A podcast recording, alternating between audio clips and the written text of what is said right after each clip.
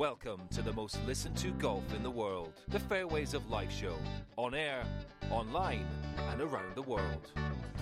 With the most candid interviews, unforgettable stories, taking you beyond the ropes. Here's your host, New York Times best-selling author and Golf Channel's Matt Adams. What is going on, folks? Welcome to the program. Pleasure to have you come Thursday as we come to you live once again from here in Sandwich, England. It's a part of England called Kent. It's way out to the east, and I can tell you that all of England was buzzing last night, perhaps even more so this morning because they had the big game last night. Congratulations to the English team for working their way into the finals, beating uh, Denmark. And it was interesting because you guys saw the feature we showed you a couple of times this week. I'll probably air it again tomorrow too of this little cottage that I'm staying in. So the landlord had to come by and drop something off, and it was I was thankful that he did because he was able to drop into the into the post uh, a test that I had to do for COVID. Remember, as part of my quarantine, I'm required to test on day two, which was the test that I took and, and shipped off yesterday. Uh, day five, which is the scheme to release, and then day eight, and then I have to take another test before I fly, which they call fit to fly. So I'm waiting for that first test to, results to come back, and then I believe what three days later uh, after after that. So it will be on Saturday morning. I'll take the test to release, and if all goes according to plan, then hopefully by Sunday, maybe on Monday, I'm free to travel and do whatever I want, go wherever I please. Uh, because I still have to take those other tests that I mentioned, day eight, and they fit the fly. But at least I won't have to quarantine anymore after that point. So that was why he came down to help me. So, any event, he said to me last night because, as you guys know here, there the weather is generally cool and there's really no humidity to speak of. So there there are no screens in the windows. So and obviously there's no air conditioning or anything like that. You wouldn't need it. So I've got I've got the door open. I've got the windows open around me even right now, and letting the breeze blow through. So he came by to tell me he goes, you might want to keep the windows closed and locked. Uh, he was talking about last night. He goes because if England wins, it's going to get pretty crazy. Well, England won, and it was pretty crazy, and it was it was awesome that everything was going so well. And I was telling Dom and Andrew before we went on the air that the UK government, because I'm in quarantine, you have to register with the government when you come in and all the rest. They literally check up on you. So I got the call last night, and again, sounded very suspicious. Like you're not you're not fraternizing with the locals, are you? You're not at some pub watching this this game, uh, which I wasn't. I was sitting right here watching it on on the television that you saw in that video. Although I was texting away with friends far and wide and all the rest. And then I got another call this morning so they're really they're staying right on top of me to make sure I'm where I am. In fact, they they tell you that someone could show up and just check and make sure you are where you're supposed to be. And I suspect they probably do that. This is just wild speculation that they probably do that closer to big metropolitan areas because I'm two hours east of London, uh, down here in Sandwich on the coast. I highly doubt that they have people that they're dispatching to do this, particularly when they have all these people, like I said, that were supposed to be in quarantine, and then you had a game that was basically the significance to the English side is that they get into the finals. This is the first significant finals for the men's side since 1966. Uh, so, and it's Sunday. And do you know who it's against on Sunday? Dom's rubbing one hand against the other right now. They're playing Italy on Sunday so, Dom, what time is the game stateside on Sunday? Why is it oh, that you no. always have to Eating. bring me in when I'm eating breakfast? Can well, I who eats sit? breakfast right when we go on the air? Can I just sit and eat my breakfast? Listen, I'm not going to let this show interrupt my eating schedule. I can do what I do without interrupting my eating schedule. That's not going to work for me. And what are you wolfing but, down today? Uh, what, what, healthy thing you to have? Answer your question. It is at three o'clock on Sunday. Italy versus England. It's in my phone. It's on my calendar. like so. take my son to school. Do this. Do that. Italy England. I've like carved out a window. I will shut Good. down everything going on in my life to watch that game on Sunday. I'm very excited yeah, about be, that. Speaking of which, Monday show is going to be rough, Matt. I'm going to be busy on Sunday. One way or the other, Monday show is going to be rough. I, I, agree with that. Yeah, I don't normally cheer for England in too many things, but uh, in this case, Tom, we're going to be sitting at opposite ends of that table as that game gets underway. So we'll see how it plays itself out. And there is the slightest chance that my scheme to release test will have come back by then. And if it does, then you can bet I'm going to find myself a, a, proper pub somewhere to take in that game. And I'm dying to have a good drawn pint of Guinness. Hey, before we go off it, I'd ask you what you were eating there. I'm curious what uh, what the breakfast is today. Um, I need to go shopping, so we're out of a lot of items. These are uh, peanut butter Fire, panda qual- puffs. I knew it was going to be they're, something classic. My kids love them. They've got like a, uh, I don't know. It's like a, it's like a little panda bear on the cover. It's kind of like Kix, but with a panda bear. My kids yeah. love them, but that's all we have. I need to go shopping. I should be eating a piece of fruit, but here we are. yeah, he couldn't lie to me and say that he was he was eating an orange. He's eating panda puffs uh, while we're on the air, which which is great. So you guys heard me talk about the weather uh, here in Sandwich. Remember, I'm only a couple miles from Royal St. George's, uh, where the Open will be next week, and I can report to you that the weather has been absolutely perfect so far. This is from today. You can see what uh, that was when I was sitting out in the garden. I say in the backyard. Uh, 68 degrees. It says partly cloudy, but it was bright sunshine when I was sitting out there. And look at next week, though. Thursday, Friday, Saturday, and Sunday. The temperature's all about the same 69, 70 degrees, fine. But the chance of rain diminishes as the week progresses. I don't think I have ever seen that on the front end. 20%, 13%, 12%, and 6% respectively, Thursday through Sunday for next week. I'm not even sure. I mean, obviously it's weather and it's and it is it's a, a links course by the sea, so you'd be very wise to take that with a huge, huge grain of salt, an ocean's worth of salt. And I, I will be, but it's at least encouraging at this point to look out and say, you know what, maybe there's a chance that we won't just have a deluge of rain dumped on our heads nonstop like we normally have. The last time I can remember really beautiful weather throughout, it was downright hot, was at uh, Muirfield when Phil Mickelson won that was, and, and it's going to happen to me this year too. As you can tell, I'm, I'm in quarantine, so I'm like wearing a t-shirt. I'm waiting for one of our guests who's coming on today to yell at me. Uh, the famed Marty Hackel will be joining us in a little while, and uh, so I'm not even sure if I have the right gear because I you bring clothing for whatever weather you're going to face, and so half of my clothes are made for pretty cold weather. I remember the year that uh, 2015 when if you guys remember when Tom Watson went across the Swilcan Bridge and then they had all the R&A members out there and they're all waving goodbye, well, the rest of the field was on the golf course, and I was assigned to the group of Jordan Spieth and Dustin Johnson, and we were playing the par 5 14th of the old course of St. Andrews. And I was I was in front of them. The, the players, uh, Jordan actually outdrove Dustin on that hole, which was interesting. And so the players were going to go for the green and two. And so I I was up. If, I don't know if you if you know that hole. I'm sure you remember it from television. It's it's a par five, kind of kind of gently moves from left to right. Not much. It's straightish, but there's a little bit of movement. And and then the green is is a, is a shared green. Uh, and and the way the green is contoured is that it gets high on the right side, and then there's some bunkering protecting that right side. Well, the whole location was was was left of where that bunker was, and I'll be honest with you, the players were hitting their second shot. The R&A said they didn't do it for Tom Watson, but we couldn't see.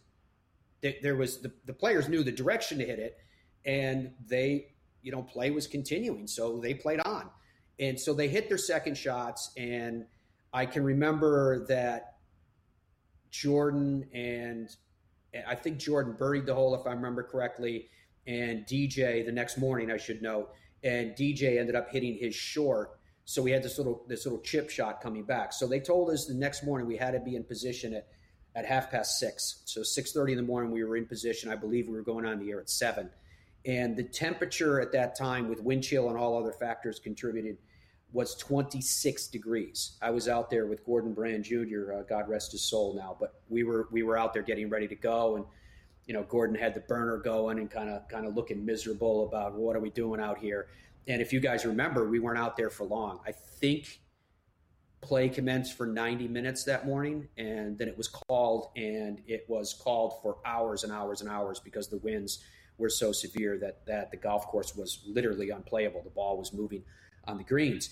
But to Dustin Johnson, just to finish that story, uh, DJ hit it in front, and he he got up to it. And, and again, you go home, you you know that this is the shot that you're going to face. This this little little chip shot. It, it's a, it was a little bit longer than a traditional chip. You might call it a pitch based on its distance.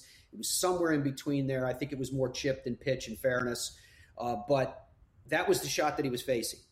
And the only thing that he had to focus on was just getting up and down. He was there in two, and he absolutely turned the sod over on it. It was just interesting to see where where he was kind of kind of leading uh, the way, and then how quickly it it left him just focus, I, I, suppose, and and you can understand it too because if if we were out there at half past six and it was freezing cold, I can't imagine the time that the players got there to try to get warmed up and stretched and hit some golf balls and do all the rest. And, and if you remember, Jordan played well. Now, Jordan had already now at this point won two major championships in that season. And he was coming into the Open and he made it right to, he bogeyed 17 on, on the final round. He bogeyed 17 and he failed to birdie 18, gave it a good run. And if he had made that birdie, he would have gone into the playoff that ultimately was won by Zach Johnson. Now, to Zach Johnson, you're going to hear from the multiple time major champion coming up in the program today. You're going to hear from Steve Stricker coming up in the program today as well. Uh, we've got a couple of guests that I had mentioned to you that I'm super excited about welcoming to the program. Uh, but you're also going to hear from some other really big names. Rory McIlroy, who was just teed off at the Scottish Open. Uh, you're going to also hear from Justin Thomas and Jon Rahm. We're going to kick back to the John Deere. You're going to hear from Daniel Berger. All of that lies in store in today's show. And I know that our first guest is waiting for me to introduce him at this time. But before that, I want to give you an update on what's going on at the Scottish Open because talk about the cream rising to the top. This is round one of the Scottish Open, and as we speak right now, it is 113 in the afternoon. So the, those that teed off in the morning that are finishing up their rounds have reached the crest of the top of the leaderboard. They include at five under par, uh, Thomas Detry, he is he is complete. Tommy Fleetwood, five under par through 18. Lee Westwood at five under par, he has one hole left to play, and Matthew Fitzpatrick at five under par, he has two holes left to play. So the lead at five under par. Those at four under par lurking one shot back. Xander Schauffele is four under done. Chris Wood the same, Adrian Otaegui is also four under par, but he has lots of holes before him. He's only through 14, so we'll see if he can scratch his way to the top or even beyond. That lies in store. So the Scottish Open is underway. I'm going to give you some scores too on the PGA Tour side. Bronson Burgoon leading the way at the John Deere. He birdied the first hole of the day for him, which was the 10th, and he is at one under par. There are multiple players on the course right now at level par, and as we're speaking, Jonathan Byrd just birdied his second hole of the day. He is tied top the leaderboard currently on that one under mark. We'll continue to keep you updated on everything going on on that side. Uh, Steve Scott undoubtedly is a name that you guys know and remember. The epic U.S. amateur that he played against Tiger Woods. It was the inspiration for a book that he wrote and just recently released. The website for the book is movethatback.com. And the book is called Hey Tiger, You Need to Move Your Mark Back. Nine simple words that change the game of golf forever. You guys are familiar with Steve in his work for the PGA of America as a professional and multiple media outlets as well. Delighted to welcome him to the program. Steve, welcome on my side of the pond here to Sandwich, England. How are you, sir? Oh, great to be with you, Matt. Thank you so much. Uh, it's a pleasure to have your company here too. So let's just jump into this. You decided after it's 25 years next month, if memory serves me right, that you were going to write this book. What was the reason? What ultimately made you decide to do it? Well, I mean, certainly the uh, I think the overall reason was really number one, making sure that. You know, looking at Tiger Woods' career now, 25 years down the road, maybe he plays again competitively, maybe he doesn't. But Tiger, um, you know, it was just it was a moment in time that you know for me and the the spirit of the game of golf that I I never want to. I don't want the next generation of golfers, and I have two children. I've got a 13 year old boy and a 10 year old girl, and it really made me think about all those kids you know, watching the game and and making sure they understand what the spirit of the game of golf is all about. And in that one moment, and the title of the book, um, that moment really golf really shone through. And you know the, the, the timing really in the world stage uh, the i guess the you know the world's obviously gone through a lot with the pandemic and still going through it. And uh, you know the, it's it's kind of that feel good story in a way too. It's like you know you can you know showing how somebody like myself can survive and win and and thrive even though maybe a, a, crucial moment in my life personally didn't go the way that I wanted, and uh, but it's more about the game of golf and passing that story on to the next generation of golfers. So to that moment, I, I want to talk about that in a second, but first I want to back up prior to that. Take us back through time. Let's reel back the years here and go back this quarter century to who Steve Scott was at the time, your girlfriend who was carrying the bag for you at the time. I realize all of these things lead, lead to more significance down the road, which yeah. is why I'm framing them the way I am, if I may. Uh, yeah. Talk to us about who you were at that time, the, the play that you had going into this very prestigious event. When did you find out? How did you find out as things started to progress that it was going to be Tiger Woods that you were facing? And what did you know of him at the time? Mm-hmm. Well, leading into that event, the year before, I made it to the semifinals of the U.S. Amateur at Newport Country Club, and which really, which which got me the in to the next year. But um, that moment really, yeah, I, I played really well that summer. I qualified for the U.S. Open. I hold a 30 footer on the final hole of qualifying to make it in the Open uh, at Oakland Hills as an 18 year old. Uh, so I mean, I was I was really young. I was a teenager just uh, uh, so I was just finishing in the '96 U.S. Amateur. I was just finished my freshman year at University of Florida, and so it, it was uh, it was a good summer. I really well, but I hadn't cracked through the winner's circle. I finished runner up in a couple major amateur events, the Northeast Amateur, the Sunnehanna Amateur. And uh, I thought maybe, hey, this was the time. And what was crazy, though, Matt, is that the first day of stroke play in that U.S. Amateur at Pumpkin Ridge, I shot 79 the first stroke play, and I was packing my bags to go home. And if it wasn't for a semi miracle round of 66 the next day, I would have not have had the chance to play Tiger in that final. Amazing stuff. Uh, to the question of Tiger Woods, though, how much was he already legend at this point? Was there was there any sense of boy, I can't believe I've got to face Tiger Woods, or was there kind of a youthful bravado there that I can play against and I can beat anybody? Well, there was the good news. Eight months later, I was paired with him in a collegiate and around. He shot 70, ended up winning the tournament, and I shot 80.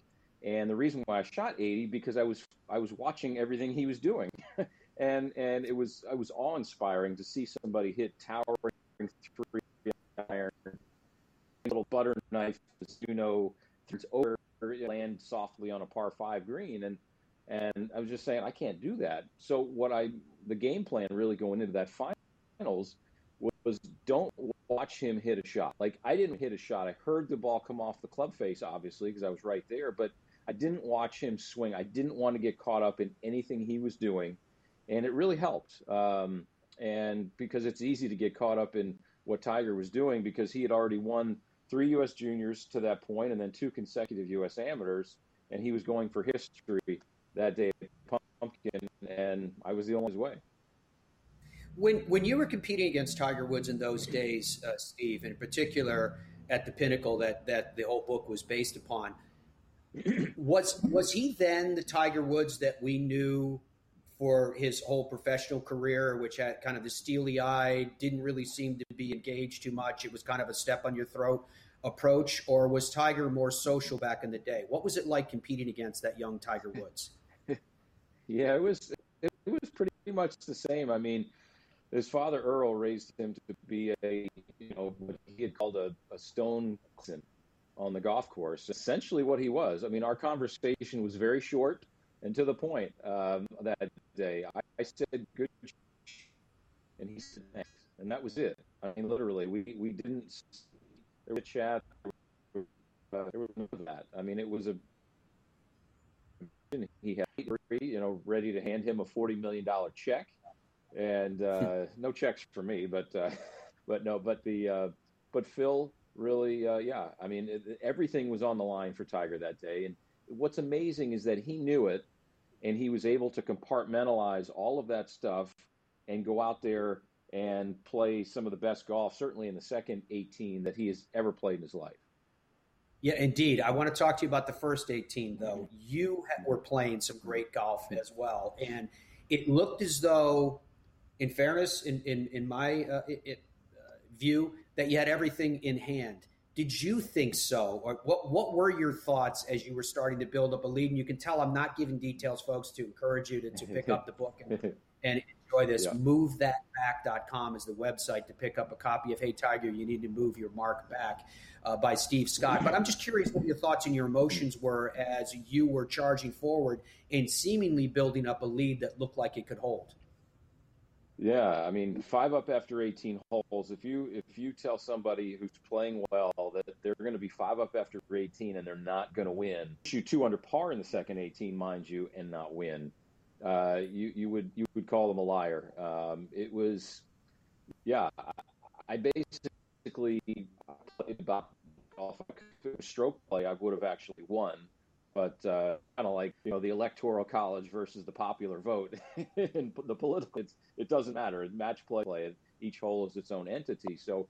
Um, yeah, I, I, played my heart out, and I, I knew that he was going to come back on the second 18 with with something because he played really. He came out really flat. I mean, he was worse than flat actually. I think he shot 76 or 77 in the first 18 holes, and for him to come out and shoot 65 in the second 18 on a USGA setup, thick rough, firm greens, uh, and and me come out there and and you know hang with them toe for toe. Um, yeah, that final U.S. Amateur. Steve, it's amazing. I love that you put this book out there. I, I guess the, the last question I would ask you is that clearly, obviously, that day, that event did not go the direction that you wanted it to. But when you look back on the course of your life, that had to be a pinnacle moment for you. In, in totality, how do you look back upon that and in terms of how it impacted your path?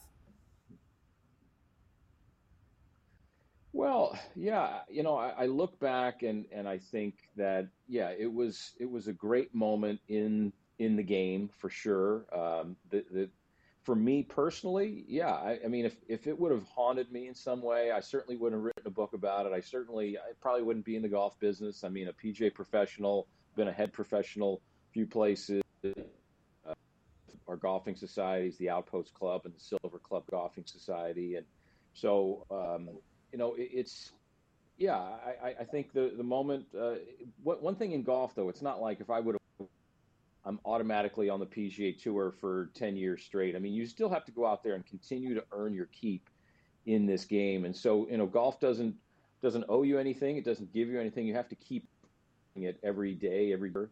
Um, so, you know, for me, I got a lot of traction out of finishing runner up in a monumental match like that. I've been 20 PGA Tour events over my life. I've you know, I won a couple Canadian Tour events. Uh, I had moderate success, but not the level of success I really wanted to. And you know, but that moment right there in time was, uh, you know, it was it was it's certainly a moment in golf history. Now looking back on Tiger's career, 25 years down the road now, August 25th will be the 25th anniversary of this match. Uh, mm-hmm. You know, looking back, it was a pretty monumental moment uh, for a player who arguably is the, the greatest player of our generation for sure. Steve Scott's uh, new book is called Hey Tiger, You Need to Move Your Mark Back. You can pick it up at movethatback.com.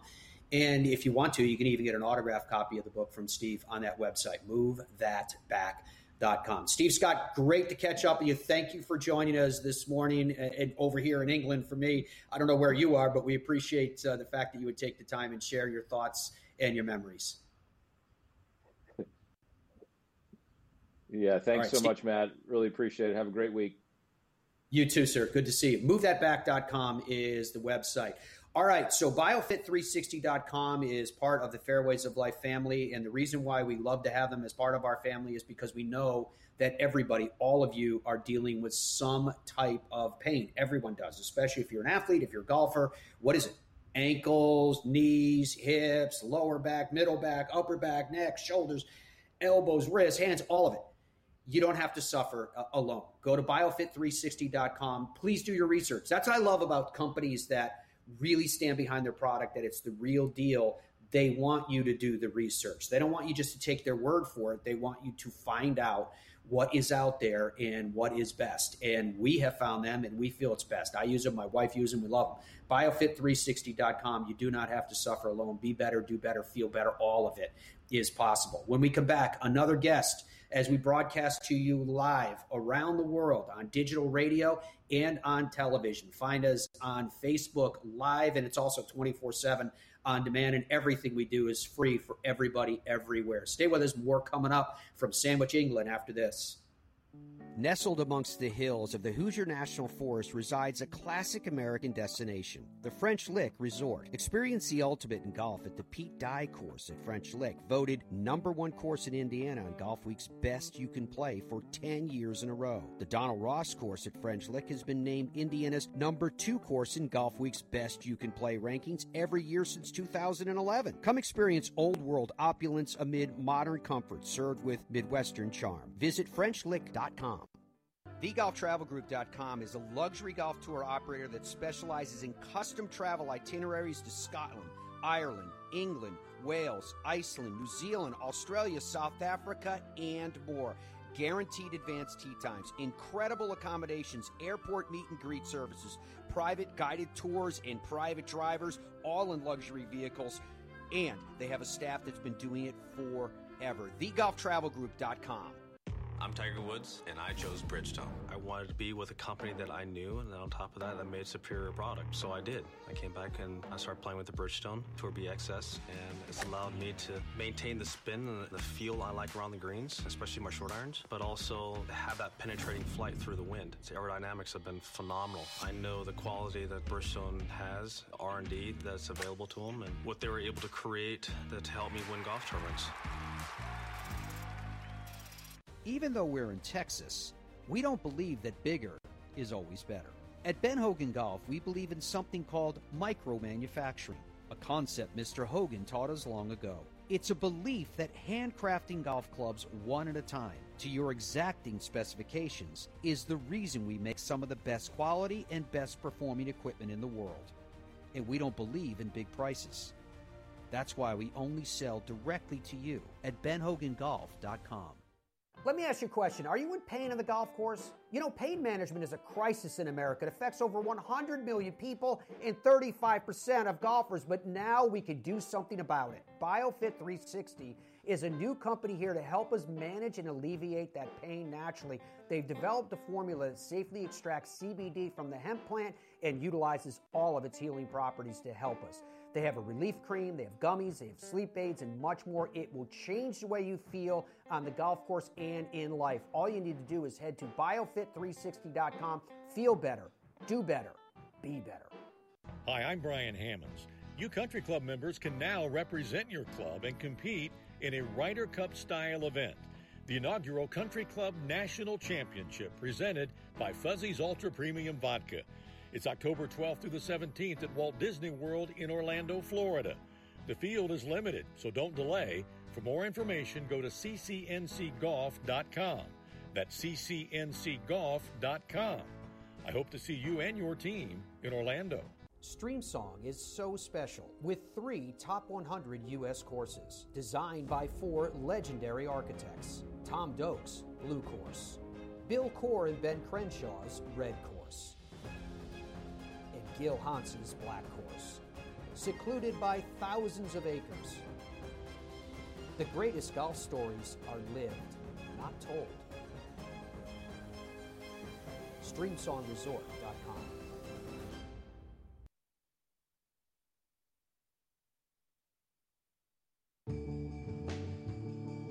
Welcome back to the Fairways of Life show on this Thursday. So, remember me telling you that Lee Westwood had one hole left in his round, in the opening round of the Scottish Open? Well, he birdied that hole, so he's now at six under par. And Jack Senior, another Englishman, also is at six under par, but Jack has plenty of time to take it deeper than that. He's only through 14 holes, but the, those are the two that now stand atop the leaderboard on the mark of six under par. There was another championship decided this time stateside.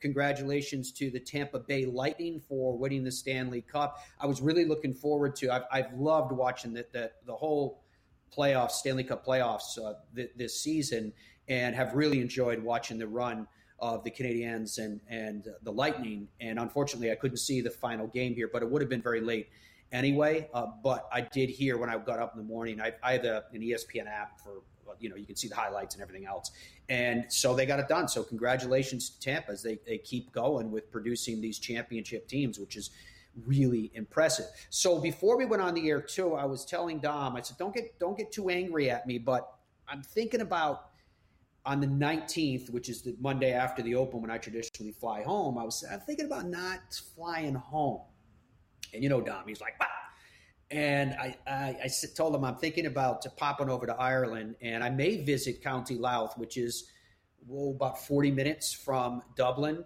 Uh, if if you guys log on to Ireland.com, you can do the same thing that I'm kind of doing right now, which is to kind of peruse and say, you know, maybe because the 19th are talking about lifting the the remaining COVID restrictions, so I could actually easily get into the country uh, from England. It, and so, anyway, you're looking at it right now on, on the video side uh, where you can see this. Look at this. Look at this magical place. It looks like it, that's a photograph and it looks like a painting because it's so beautiful with the way the light bounces off fairways and greens and swales and valleys and dunes and ocean, all of it.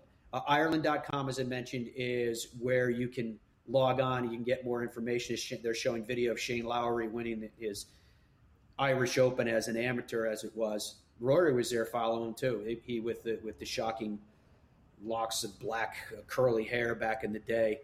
Uh, so it's a really special place, a place to share memories. And, and uh, so I'm just, I was telling Dom this morning I may do it. I haven't decided for sure, but certainly thinking about it. I'm sure you guys can too. And going to Ireland.com is where you can think in earnest about the details of the same. As I mentioned to you, Lee Westwood and Jack Senior are leading the Scottish Open. Both of those stand on six under par. One shot behind at five under par. It includes a large group. Thomas Detry is there. Tommy Fleetwood, as I mentioned to you, Matthew Fitzpatrick, all of whom are finished with their rounds now. Chris Wood is five under par. He has one hole left to play. And Wade Ormsby is five under par, and he too has one hole left to play as well. Uh, PXG's new Gen 4 golf clubs, they are the most advanced, best performing clubs that we have ever made, packed with new innovations, aluminum vapor technology, precision weighting technology, X Core technology, and more. Gen 4 irons, drivers, fairways, and hybrids deliver incredible ball speed, distance control, sound, and feel. Visit pxg.com or call 844 play PXG to learn more. PXG, nobody makes golf clubs the way we do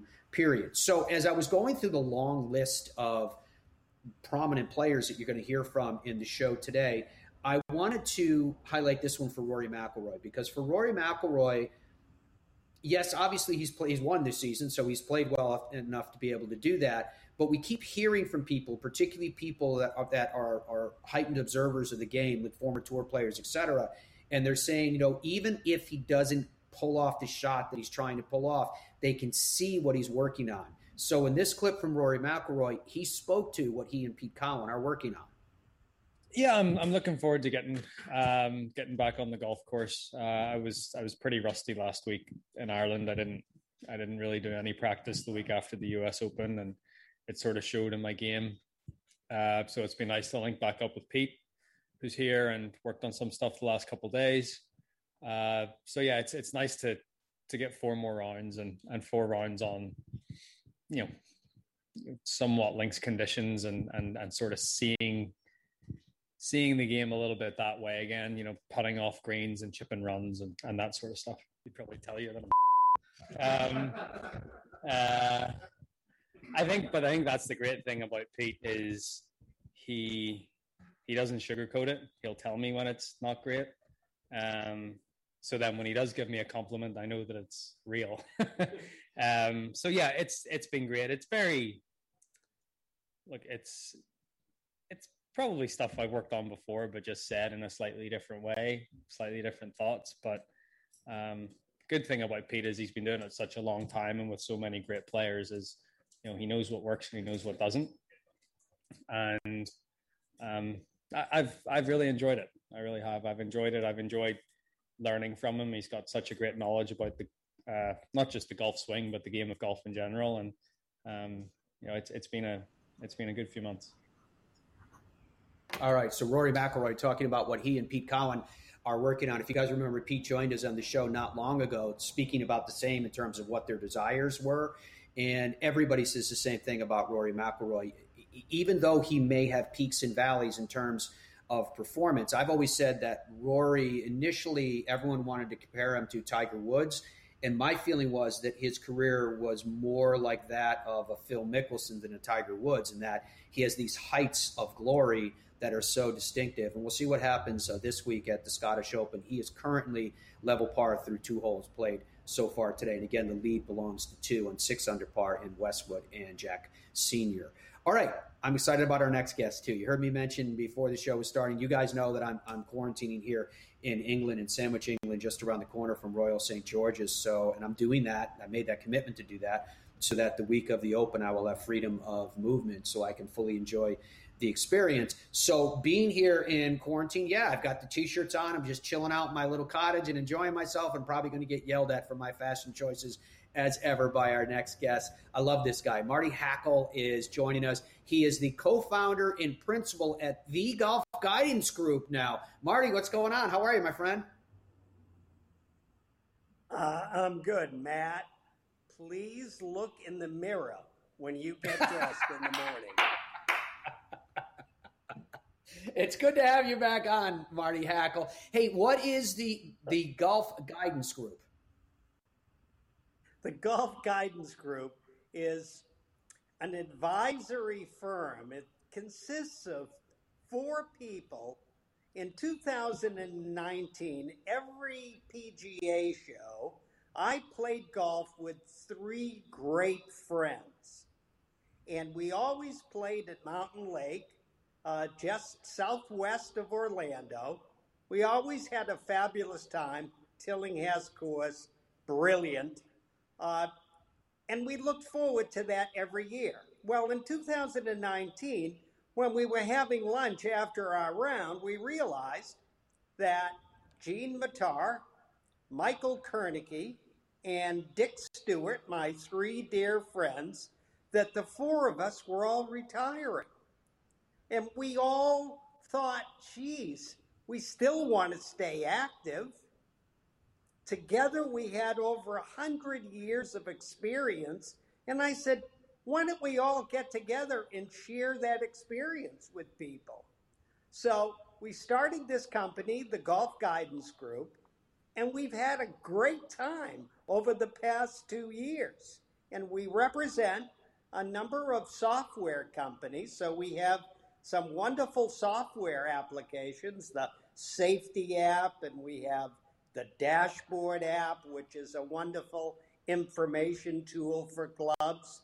And we have member text, which is a texting system because we found out that through research that, that people don't really read their emails, but they all read their text messages. So if you can text people, you can get their attention a lot quicker. And we also have had a great amount of experience in merchandising and shop design and operations. So we're sharing that with our clients and we're having a great time doing it. Golfguidancegroup.com is the website. You can see it there in the graphic that we just had up on the screen. Golfguidancegroup.com. Now, Marty, you've been contacting me for a number of different products that it, I, I take it that you're representing companies as well What is your role there, and what services are you providing to these companies? I assume they're trying to get the word out of who they are and what they're doing. Yes, well, what we what we try to do is be a great sounding board, be a great sort of take tap into all of our experience. We're working with Johnston and Murphy, a wonderful footwear company. I think everyone knows them. They used to make golf shoes, you know, for Arnold Palmer. And they've recently introduced a collection for both men and women of fabulous golf shoes. And I've really been helping them get that word out, get those shoes on some key people around the country. And we're having a great time working with Johnston and Murphy. And we're also working with a company called Golf Erasers, which is a little tiny sponge, if you will, that you can attach to a lanyard, keep on your golf bag, put a little water on it, and voila, it is the perfect way to clean your clubs, to clean your golf balls, and at the end of the round, even clean your footwear. So it's a simple, hygienic way of doing it. It's great fun, inexpensive, practical. All right. So golf uh, golfguidancegroup.com again, folks, is the website. So Marty, when you're representing this company, these companies, both of those samples that you mentioned, you have you have thankfully sent me, so I've had a chance to look at them. Most recently, the uh, Johnston and Murphy shoes. Uh, you had asked me to pick out a pair, and I went on the website and I, I saw a pair that that kind of uh, had some traditional looks to it, but still looked like it had a footbed of a sneaker, and it looked really incredibly comfortable. I, I got them just before I left for England they are so gorgeous. And I'm not saying that to surprise anybody because Johnston and Murphy, we already know them from the, from the incredible shoes that they that they do make. I'm curious though, what was it about? Why would they want to get back into the game of golf right now? Obviously, the game is surging. Maybe they saw that, but I would I would think that they were just before that curve when they decided to come back into it. And to, from the standpoint of what you do as a company, if I were Johnston or Murphy and I went to you and said, Marty Hackel, how can you help me? What would the answer be? Well, I think Johnston and Murphy got back into the golf game because they realized that their customer was golfing. And they had had a history making great golf footwear. So it was an easy transition to develop uh, some specialized footwear that I agree with you, Matt, is very comfortable and you can put them on at home and wear them all day. So, you know, they're really, really great, great company, great footwear, great history, great tradition with that brand. Yeah, and to that point now, uh, this takes me back to that question about Marty Hackel if you're sitting across the table from Johnston and Murphy, from from the you know uh, it, the big the big wigs there, and they say, well, Marty, why do we need you? What is it that you think you can do for us that will help us? Is it the, is it what we're going through right now? The idea of letting the world know about what's out there and your credibility about understanding fashion and understanding, uh, in this case, footwear as well as you do that that that you can actually tell people and give them the straight and narrow that this is something they want to check out. Well, I'm, I, I sort of see myself as the style guidance counselor. So just like Pete Cowan is working with, you know, with Rory and with a bunch of players on how they're playing, I'm sort of working with companies and with players about how they're presenting themselves into the marketplace. So we're in essence doing the same thing. And I got to give you, I share with you a wonderful story about Pete Cowan who is a great guy. Pete once said to me, you know, he always wears the same color clothes. And he hmm. once said to me, hey, you know, I'll wear any color as long as it's black. So every time you see Pete Cowan, you'll see him dressed in black.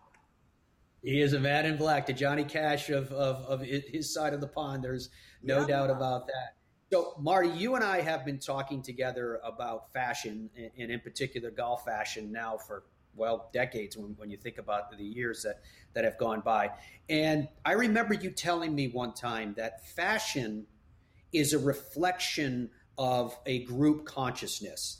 And when when we were at the depths of the recession, it, there was a lot of muted colors and grays and darker colors. What we're seeing right now in golf fashion are a lot of prints, a lot of colors, a lot of variety. Uh, the, the, game getting more informal, so you don't have to have the collar on like I'm not wearing today, etc.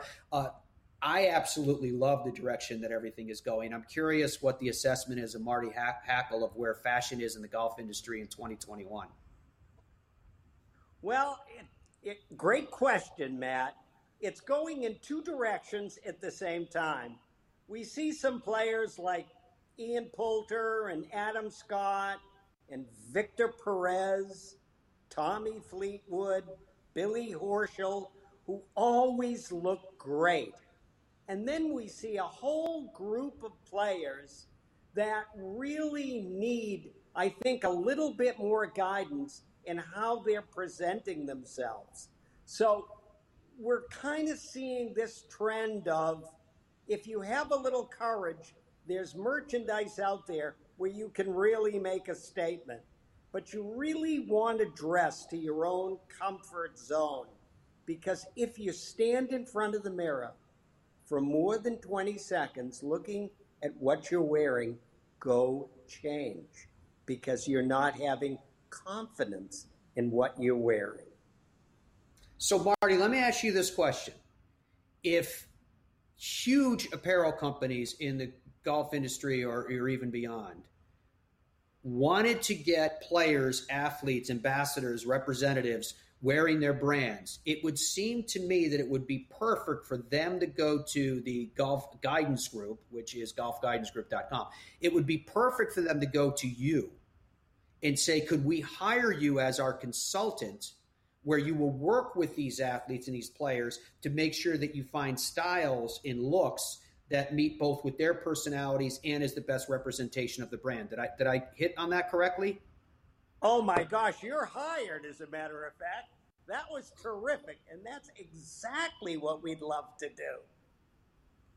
Perfect, perfect. So we, we found we found the next phase for Marty Hackel, and I know that to that point, just as an aside, because you're so humble about this stuff, you have been involved at many, many high levels, and I hope I'm not giving away any secrets here, Marty, in saying that right up to the level of like you know Ryder Cup teams where you have helped consult on the on the fashion and on the look. Uh, it, it's I'm glad you're still in the game to, to that point that you guys are still doing it, and that you and your friends who founded the Golf Guidance Group decided that you still had something to offer because you do have something to offer and, and you've done it for so long brilliantly and you're still doing it. So I'm sure with all of that, you have to be as excited about the here and now and the future as ever.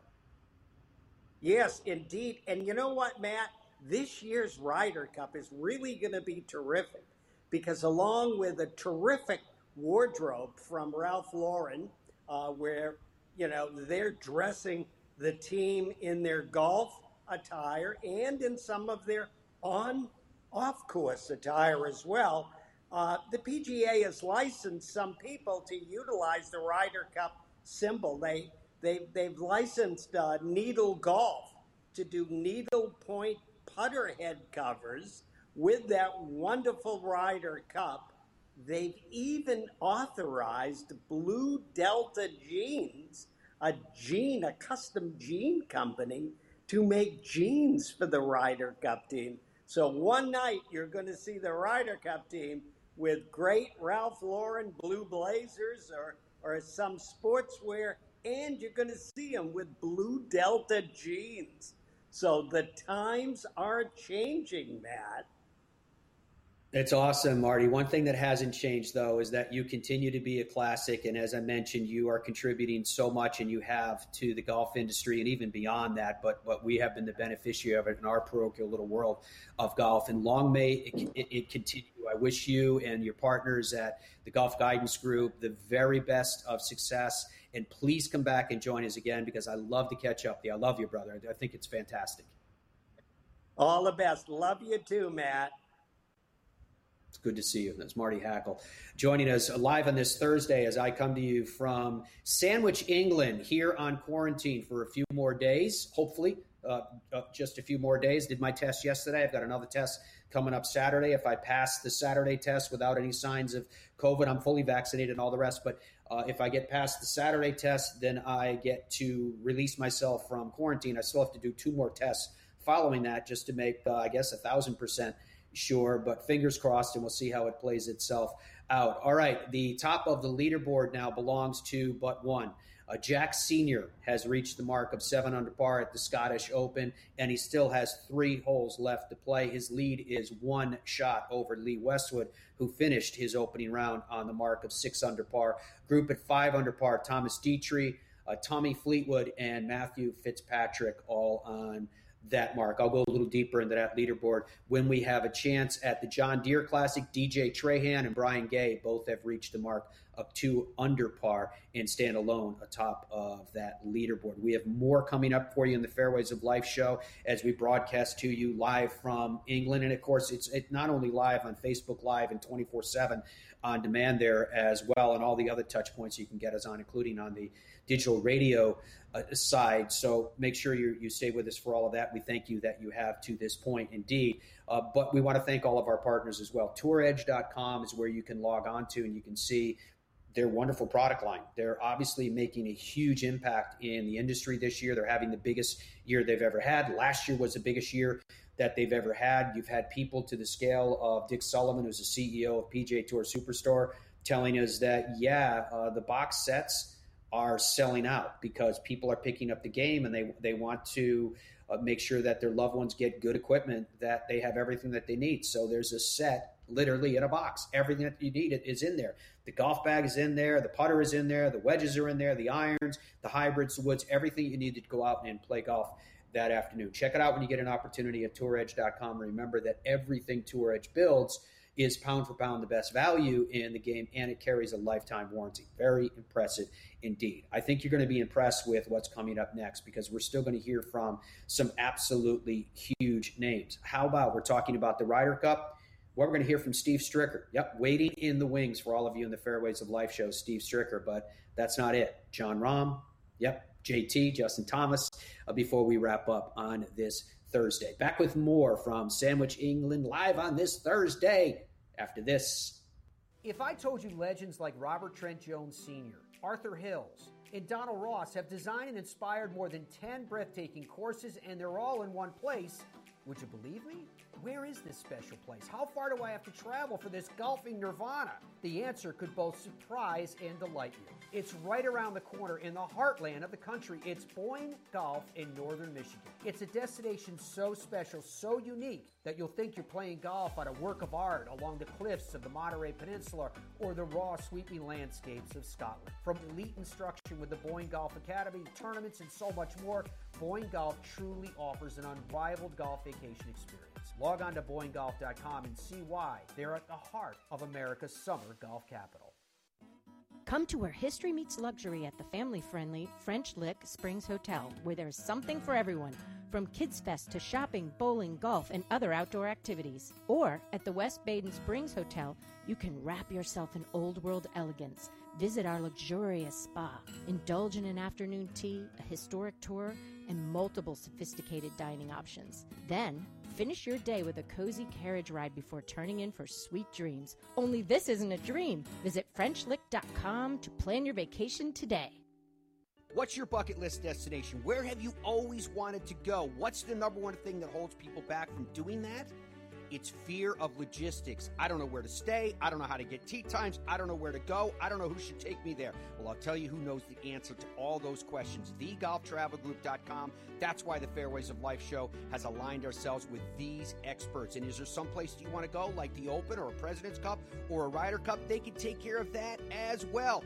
What is your golf bucket list? Where do you want to go? Do it with TheGolfTravelGroup.com. It screams. It tracks. It's soft. It reacts. It is the all new Tour B with a game changing reactive cover. Designed to spring faster off your driver and stick longer to your wedges. Try the new Tour B, the Tour Ball, reinvented.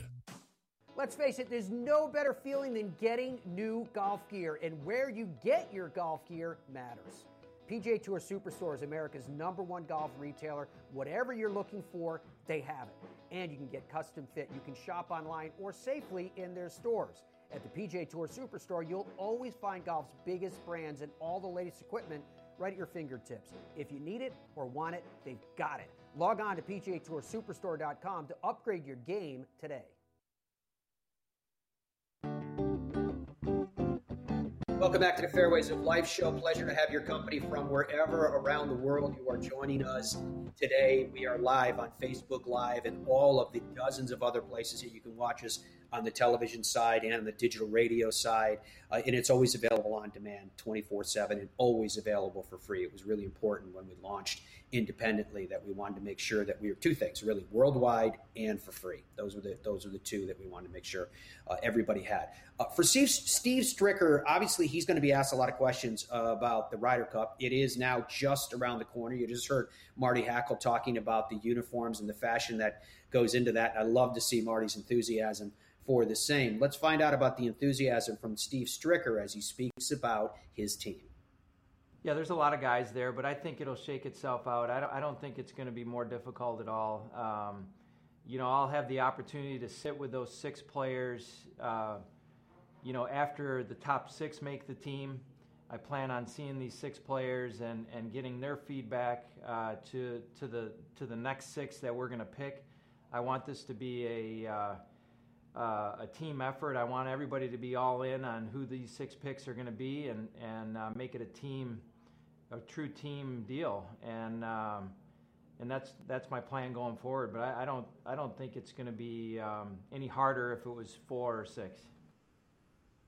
I wonder if it's just the nature of Steve Stricker because he's now been in the position of being the captain of the United States Ryder Cup team for a long time, very much the same as uh, Curtis Strange. Uh, in Curtis Strange's case, it was because of 9 11. In the case of Steve Stricker, of course, COVID is what has had the impact on everything. And obviously, COVID's having an impact on a lot of different things. There was an amazing clip from the U.S. Senior Open from Kenny Perry, which I'm going to play for you here in just a second, where, I mean, I don't know about you guys, but I didn't hear that Kenny Perry was one of those who got COVID. I didn't hear what impact it had on him, but of all the sound that that you will hear in the Fairways of Life show today, my guess is is that when you reflect back on it, what you're about to hear may impact you the most. Here's Kenny Perry.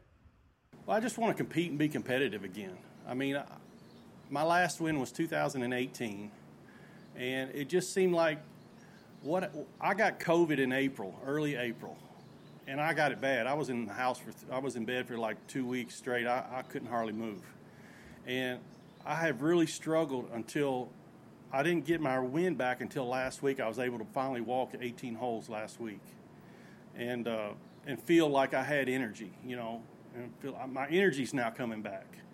And my goal with coming here was just to, just to come back and compete and just to finish the golf tournament.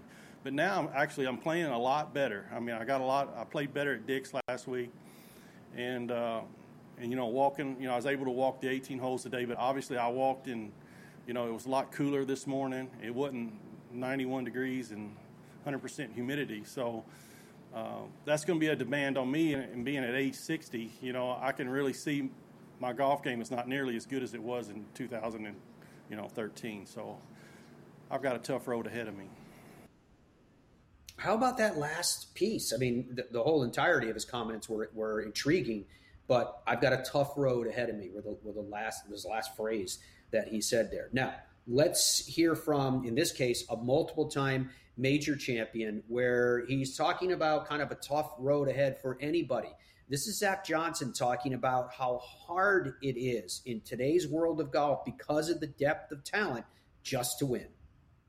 It's uh, it's very very difficult to win out here. Um, I was just talking to another buddy of mine who is quite a bit younger. Um, the tour ain't getting any older. First of all, it's getting younger. I think.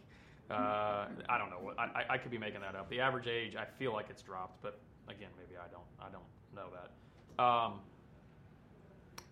it, it's hard to make cuts out here. I mean, I was talking to a buddy who actually missed the cut in Hartford two weeks ago by one shot, missed the cut last week by one shot, and he would have been in both weeks. He would have been um, like six or seven shots off the lead. I mean, I think it was seven. So, I mean, in, in a 18 hole stretch, even called a 25 to 30 hole stretch, that's that's nothing.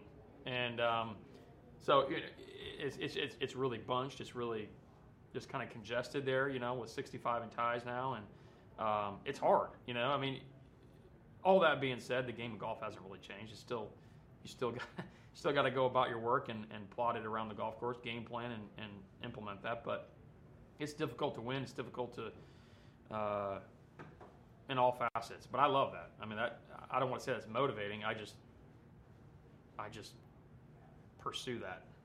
Um, I, I love when things aren't easy. Justin Thomas and Jon Rahm still coming up in the program this morning. Interesting comments there from Zach Johnson talking about the youth that is in the world of golf today, but definitely about the depth in the world of golf and the immense talent and how hard it is now to win. Now, one who has won multiple times was Ernie Els. And it was interesting when you talked to the Big Easy because obviously he embraced the Champions Tour, uh, but he was asked about you know what? You had Phil Mickelson now as the oldest major champion of all time, and this guy is one of your contemporaries. Here's what the Big Easy had to say about that.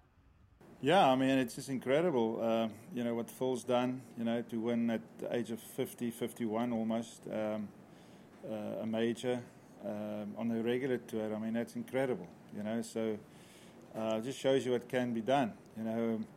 I read that you know Phil got a lot of inspiration from what he saw Tom Brady do, you know, in NFL, and that's just phenomenal in itself to to have a man of that obviously that talent, but to play at 43 in the NFL is, you know, it's for me hard to, to even think about it, you know. Um, but these guys are doing it, and they they really paving the way for for other guys to uh, follow suit. Um, it, you know, depends on how you look after yourself, how you approach the game mentally.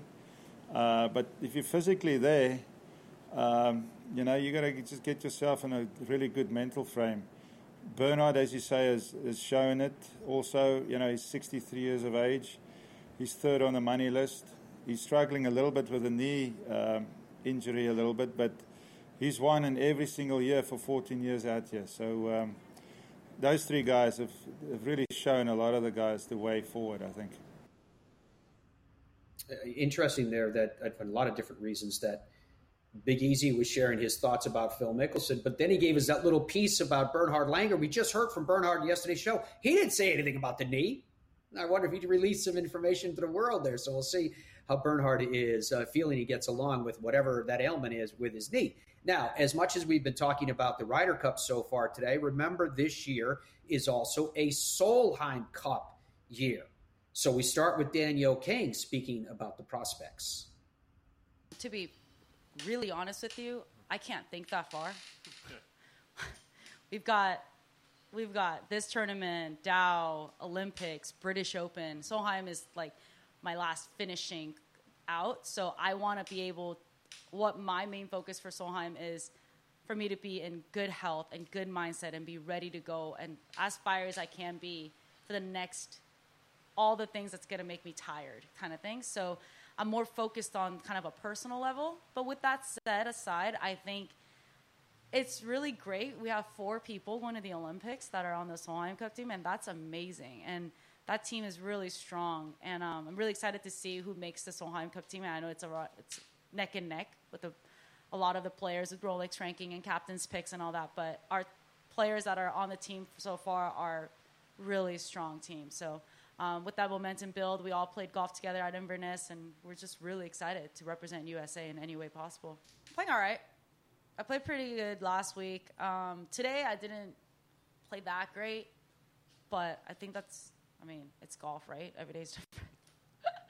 but uh, game feels solid, and uh, I just want golf to come easy. That's when you're playing really good. So uh, I worked with um, uh, Coach Pat Goss. He looks at my short game, so he drove down from Chicago, and he looked at my short game yesterday. So my short game's getting tuned in, but it's not just about tomorrow. It's about building your game to be better. You know. All right, Danielle Kang talking about her game, talking about the Solheim Cup. Let's stay with that Solheim Cup theme for a moment and hear from a veteran campaigner in Stacy Lewis on her thoughts of the same. Yeah, I mean, as far as making the team, absolutely. I think um, everybody's watching that points list. Um, we all know you finish top 20, you get points um, to move up. So, I mean, everybody's paying attention to that, and it's hard to kind of throw it in the back of your mind and just go play golf. Um, you know, but it's important for us to keep playing well. Um, you know, as Amer- the Americans have been playing pretty well so far this year. Um, Lizette and Nelly had that good showing at KPMG, so um, so we just need to keep building on it. And um, but it's it's going to be a hard team to make this year. I mean, there's there's a lot of really you can go down probably 15, 16 players that could legitimately make the team. It would be everything. I mean, to be born here, this was my first LPGA event. Was here in Ohio. My parents are from here. I mean, it would it would mean everything to play in this tournament. I mean, it. Um, I don't know. I, I mean, so I love Solheim Cups. I love you know it's so special, but it would be probably be one of the highlights of my career.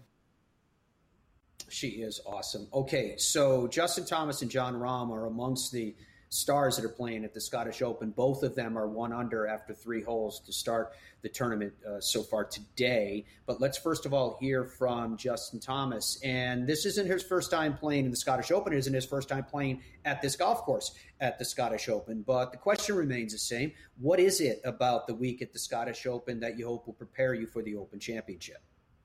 Uh, to be perfectly honest, I my best Open Championship finish uh, came the year that I played the Scottish Open before, so I'm strictly going off of that. Uh, I feel like for me, it it can't hurt. Um, it's not like getting acclimated to links golf, even though it could be a totally different golf course. Uh, just getting used to chipping on these surfaces, putting on these greens.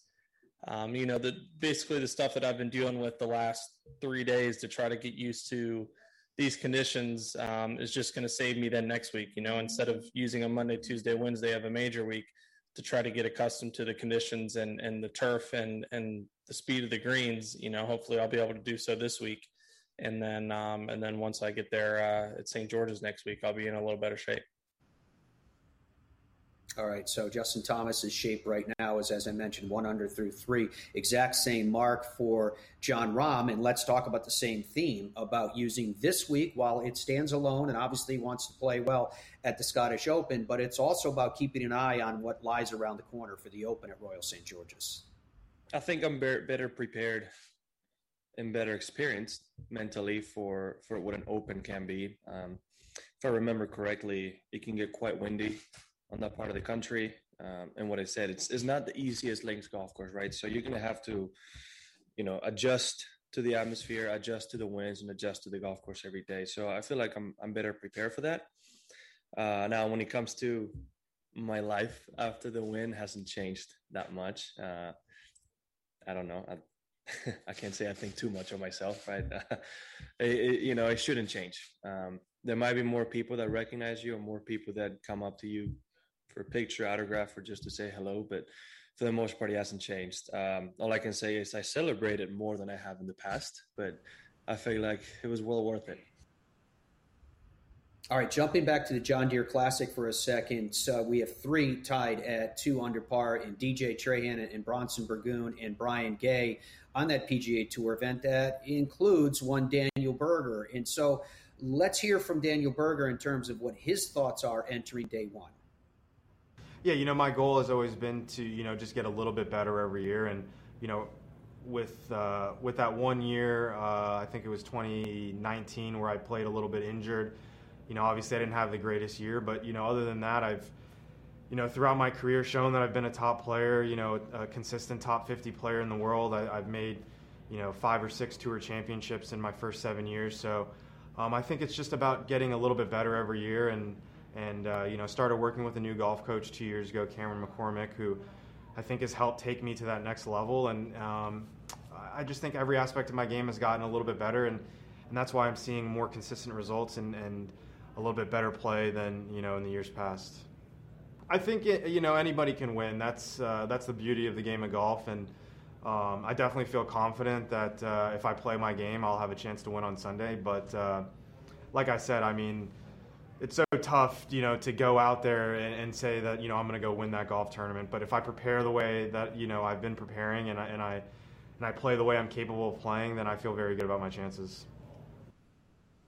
Wouldn't you like to see Daniel Berger on the U.S. Ryder Cup team too? It's worth it. This conversation. This is what we do here. All right. Before we send you on your merry way, though, Dom, let's get everybody up to speed on how and when and where they can see and they can hear all of the coverage uh, coming at you in the world of golf from all over the world today.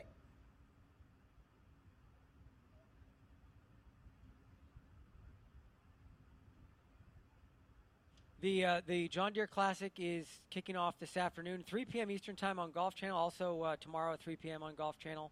Uh, PGA Tour Live uh, for John Deere Classic and feature groups can be seen at 7:45 a.m. Eastern Time uh, t- uh, today and tomorrow. Um, mm-hmm. And then obviously on radio, always you can catch it on PGATour.com. Their their radio coverage at noon on Thursday and on Friday. The U.S. Senior Open. How about those comments, by the way, from Kenny Perry? Really interesting there. Yeah, uh, that kicks off today at noon on Peacock. It's kind of bouncing between Peacock and Golf Channel uh, all week long. At noon today on Peacock, you can catch it at, at, at on Golf Channel at 1 o'clock, and then again at 6 o'clock. Uh, lots of coverage of a major championship this week on Golf Channel and Peacock. The LPGA Tour's Marathon LPGA Classic, you can watch uh, at 9 p.m. tonight and Friday night, and then on the weekend it's at 3 p.m. on uh, all those times are on Golf Channel. The Scottish Open is on right now so as soon as we're done here, you just switch right over to Golf Channel and watch the Scottish Open.